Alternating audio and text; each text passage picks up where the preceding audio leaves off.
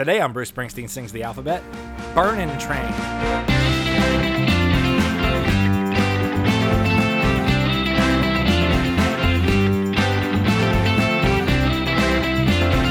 Hey, everybody, you're listening to Bruce Springsteen Sings the Alphabet. It's the podcast where we talk about every Bruce Springsteen song one by one in alphabetical order. My name is Rob Carmack, and I'm joined, as always, by JB Clark.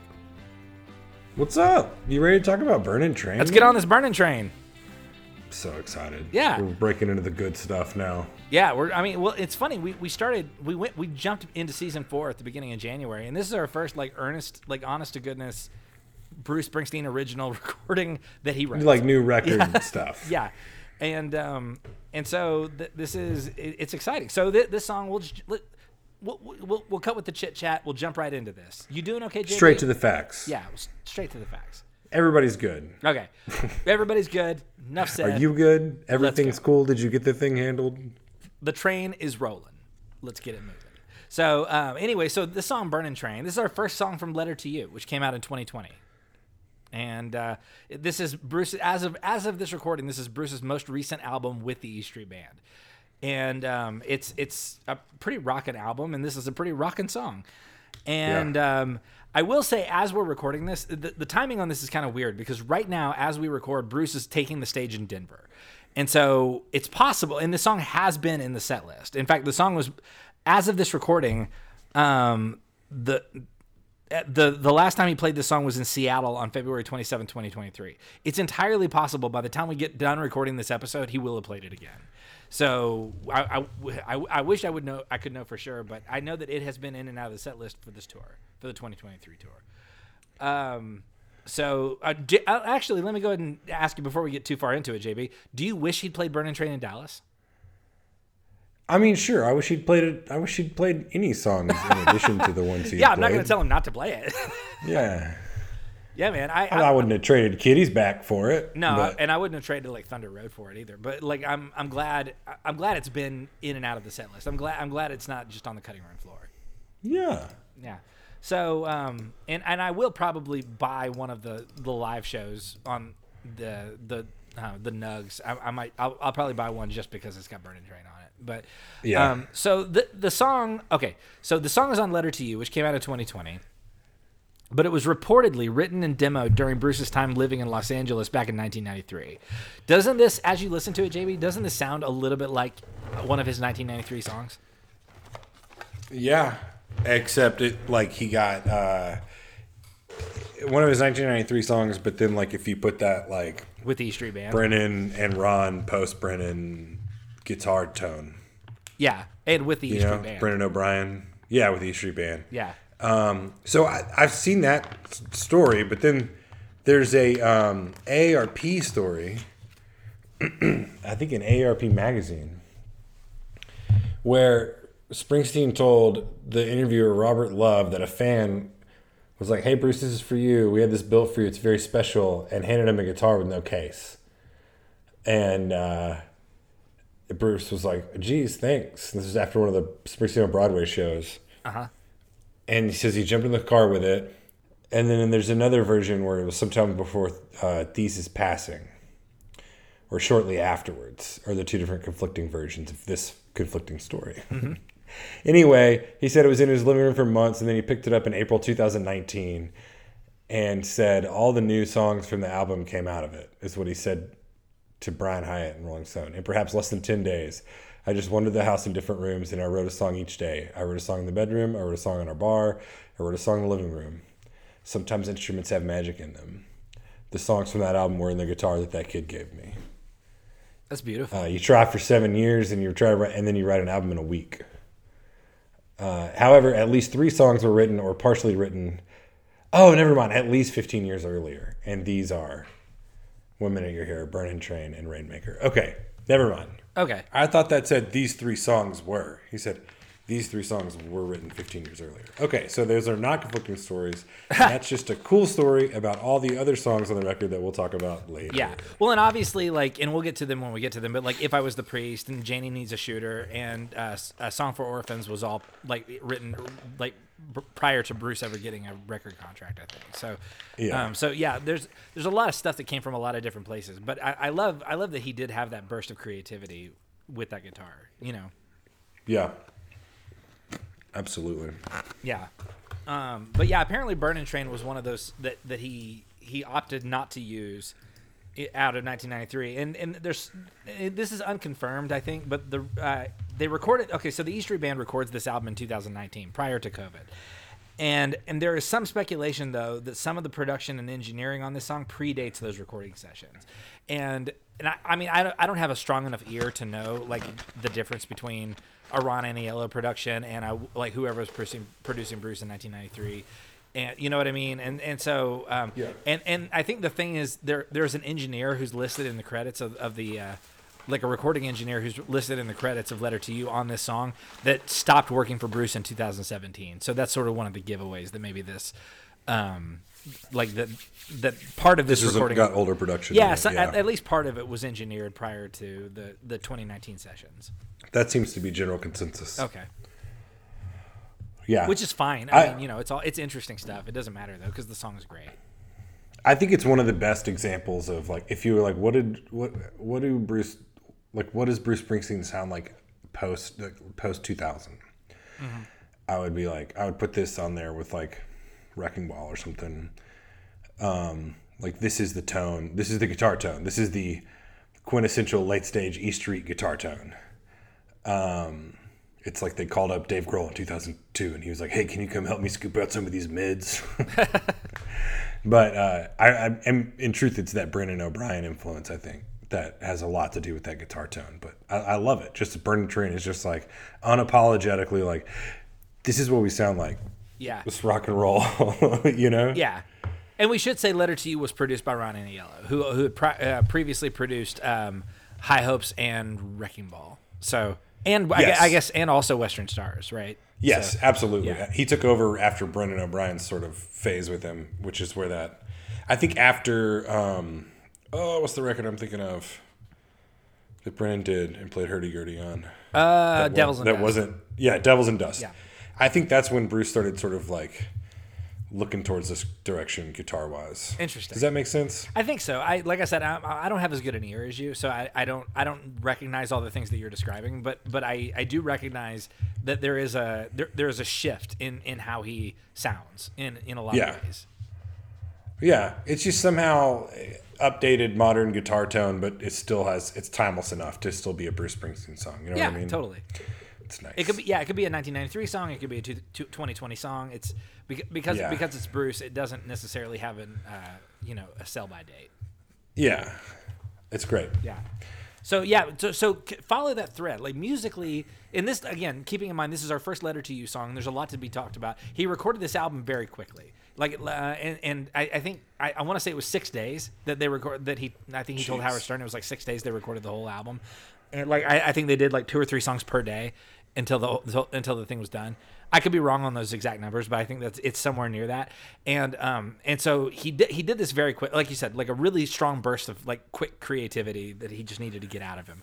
And um and so there, there's a lot to be discussed on this album. This album has a lot, and it came out we should say during 2020 in the height of everybody freaking out about COVID and still not knowing what was going to happen, pre-vaccine, Yeah. pre anybody knowing like whether or not they were going to die. And so like that there's um so there's there was a lot of anxiety surrounding the release of this album which has a lot to do with like aging and mortality. And so um and so it was very timely i thought how like when it came out. And um and so anyway so this is our first song off of that album. So there, keeping in mind there's a lot to be talked about from this album specifically when you listen to this track jb musically what do you hear? What what what does it bring out in you? I mean, the whole thing's tight. It's got the. It's somehow um, kind of like the way that Brandi Carlile does this. It's not like a big rock and roll song. Mm-hmm. That's just a consequence of like the band. You know what I mean? Like it, it it's it could be an acoustic, like an emotional acoustic song. yeah yeah i could hear It just it it just way. it's the guitar tones and the like. I think there's chime hits on the chords. You know, like boom. It's just like really big production. Also, the guitar part, the guitar like lead lines, definitely sound like lead lines played by a guy who has spent a lot of the last two decades of his career hanging out with Tom Morello. yeah you know what I mean? Like that. It almost feels like he's like, "Ah, I'm gonna try this new pedal that my boy Tom gave me. Yeah. So I really love that. Uh, I love that. You know, just that tone. It's a good song. It's tight. It's kind of pop. It's super rock. It, it draws you in instantly, doesn't it? Like I, I feel like it, it just it just goes, and there's no not, Yeah. not like a speeding train. It just it just sort of rocks. Yeah. And uh, and the the very first night on this tour, on the 2023 tour, Bruce opens the encore with this song. And like what what a cool way to like transition into that next phase. Like right it, it comes right before Born to Run on that set list. Like that's a that's a one two Yeah. punch. Yeah. It just really does almost feel like it's a Springsteen song that's been around for a long time. Yeah.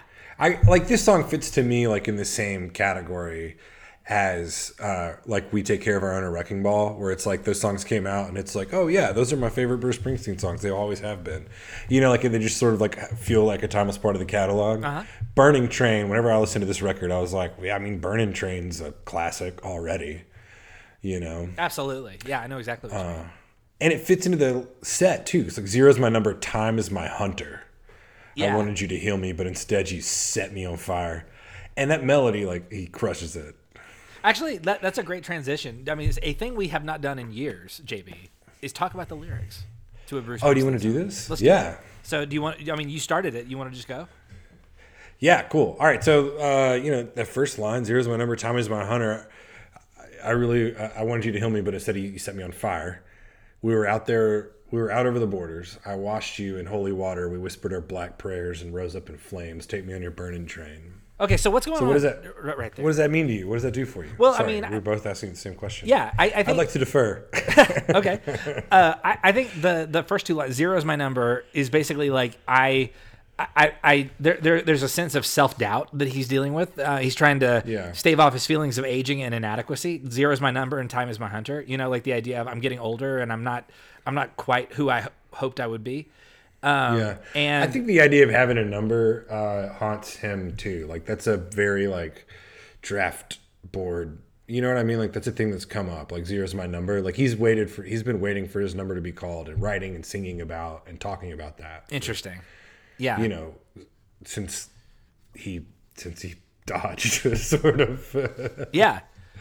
Well, then I mean, yeah. So like, yeah, I I think it's it's about like looking at your life and kind of evaluating yourself and, and not not knowing sort of how you stack up. And and I, I and I think ultimately like the idea of the burning train is a um it's I, th- I think it's about trying to find meaning in sex. And so uh like it, it, it's because uh, as we go on, I, th- I think that'll become a little bit more um, clear. But I, I, I think that's what he's getting at. I, th- I think he's trying to like find find purpose in the carnality of physical c- connection. yeah. You know.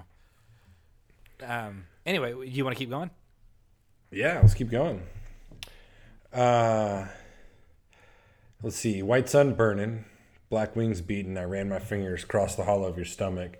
As you lay breathing, we shared our faith, ri- uh, rising dark and decayed.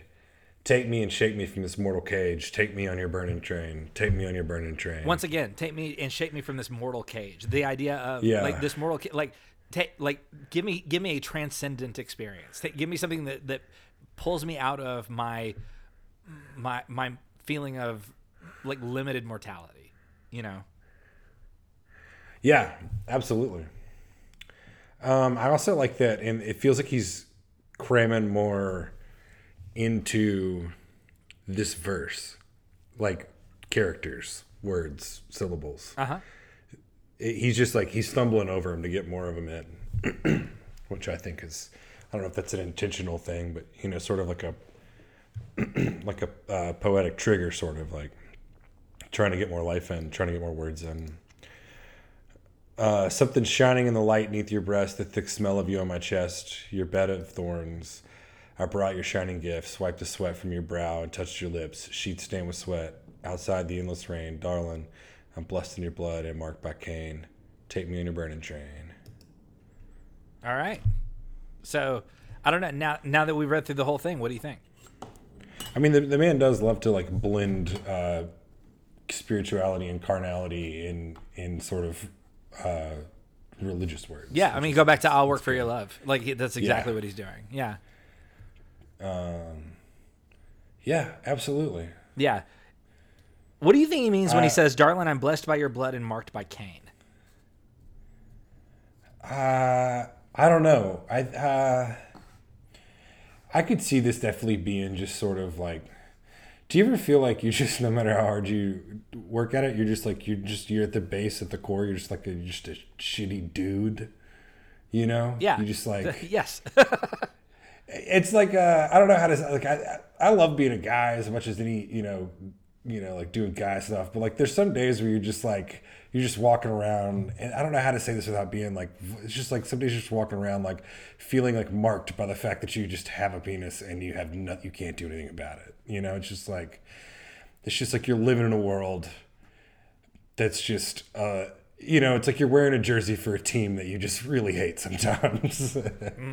And sometimes like like love is all that you you just like i'm a you know like you you like i'm trying to be you know one of the good ones and then i'm over here like i being an asshole too and then like you come home and it's like you know at least you sort of can redeem me a little bit. You know like sometimes i do find a little bit of redemption in that like um uh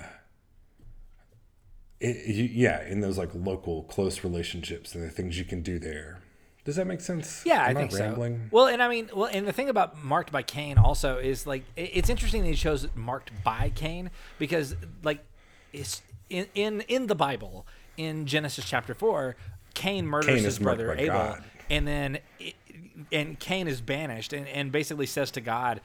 Um, if you banish me, someone's going to murder me because I'll be a marked man.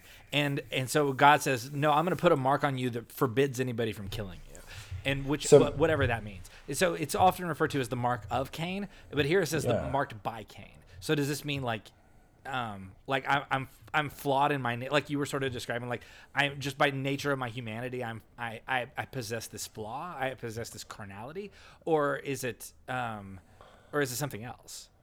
I don't even think it's necessarily like the carnality. I think it's like just the just like the innate shittiness. You know what I mean?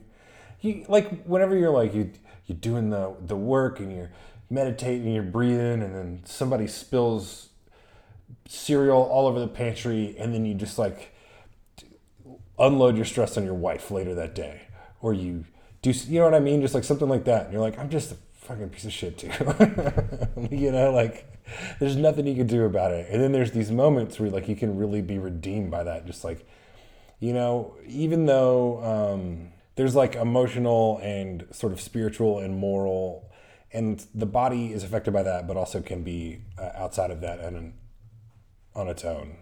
Am i just rambling? Or is this making No, I'm, I'm I think I'm following you. Okay, because I can, you can say yes, and I will stop.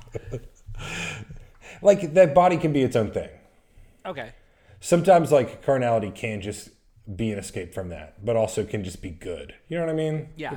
Well, I mean, it does Just feel like- like, what he's looking for is he's looking to have a spiritual experience that takes him out of his own body, or a physical Yeah. experience that takes him out of his own body. That that Or it- puts but- him into it. Well, I mean, because it takes it says shake me from this mortal cage. So it's it's, it's like he's Yeah. he feels trapped by his own body, by his aging body. But maybe like it, it, the right I could see that. Yeah, the right um what what am I eh, the the the the correct level of ecstasy and sexual enjoyment can like pull him out of his feeling of like mortality. You know. yeah, yeah, yeah, yeah. I see that. So, so the burning train is basically like a sexual encounter. I think. I don't know what black wings beaten means. No, I, we haven't come across that one either. I don't know. Uh, no, it's great. So, how do you feel about the song? How many uh, sweat stained sheets would you give it? oh man. Sorry, Uh, I was really trying to reach for something chill, and then that's just the one I grabbed. Uh, I, I'm gonna give it four. What do you think? Um, I think it's a classic. I give it five sweat stained sheets. Nice. That's I mean, that's a solid rating. And I, I'm guessing if I had seen him do it live, I probably would have even a higher. Like four is I, I really like it. I, I I think it's a lot Yeah. of fun. I, it, No, it's, you're right. It's a solid track on the on the record, and I feel like if I'd heard him do it live, it would probably even elevate it for me even further. But uh, but yeah, as it stands now, I'm a, I'm a strong four on it. I, I, I do like it, and I do wish I Yeah. yeah. live. So. Um, so yeah, man. So good, good start to the letter to you conversation. Absolutely. Yeah, I'm looking through the set list now thinking like, oh, this, this record might be ranked higher than I would have thought Yeah. overall for me. There's a lot going on in this record. I I, I yeah. really dig this album. Yeah, the more I look at the Power of Prayer, The House of a Thousand Guitars, Last Man Standing, like it, it hits heavy. Like it doesn't really let up. Like Ghost is track 10. There's not a whole lot of breaths before that. No, and I mean, and I, I think that's why it's great he's playing the new stuff on the tour. That he's not just resting on his laurels and doing like Yeah. the you know the old stuff. Uh, in, in a, I mean, I, I like the old stuff a lot, but I'm I'm glad he's he's leaning a little bit into the new stuff as well. For sure, dude. Yeah, man. So Bur- love it. Burning Train, good song. Yeah, and the guitars sounds again so good. I Great. We've talked about that a bunch. Great guitars. Yes. I mean, would you agree? Would you, you know, is it massive guitars? Like, is that something you thought about before we talked about? it? Yes, Like, I, I, I think the guitars good. are. Un, I, I I don't think it's possible to miss the guitars on this album on the song. Yeah, it just is such a guitar rock song. You know what I mean? Like Yeah. this could be like a, this could have been like a produced by Manchester Orchestra song. You know what I mean? Where it's just like scoop the mids, big, you know, just like three big guitar parts going the whole time. Just like, yeah, I love it. Yeah, it's it's really strong. It's very good, and and like you said, like it is. It's a guitar forward song, and I I like it when Bruce does guitar forward songs.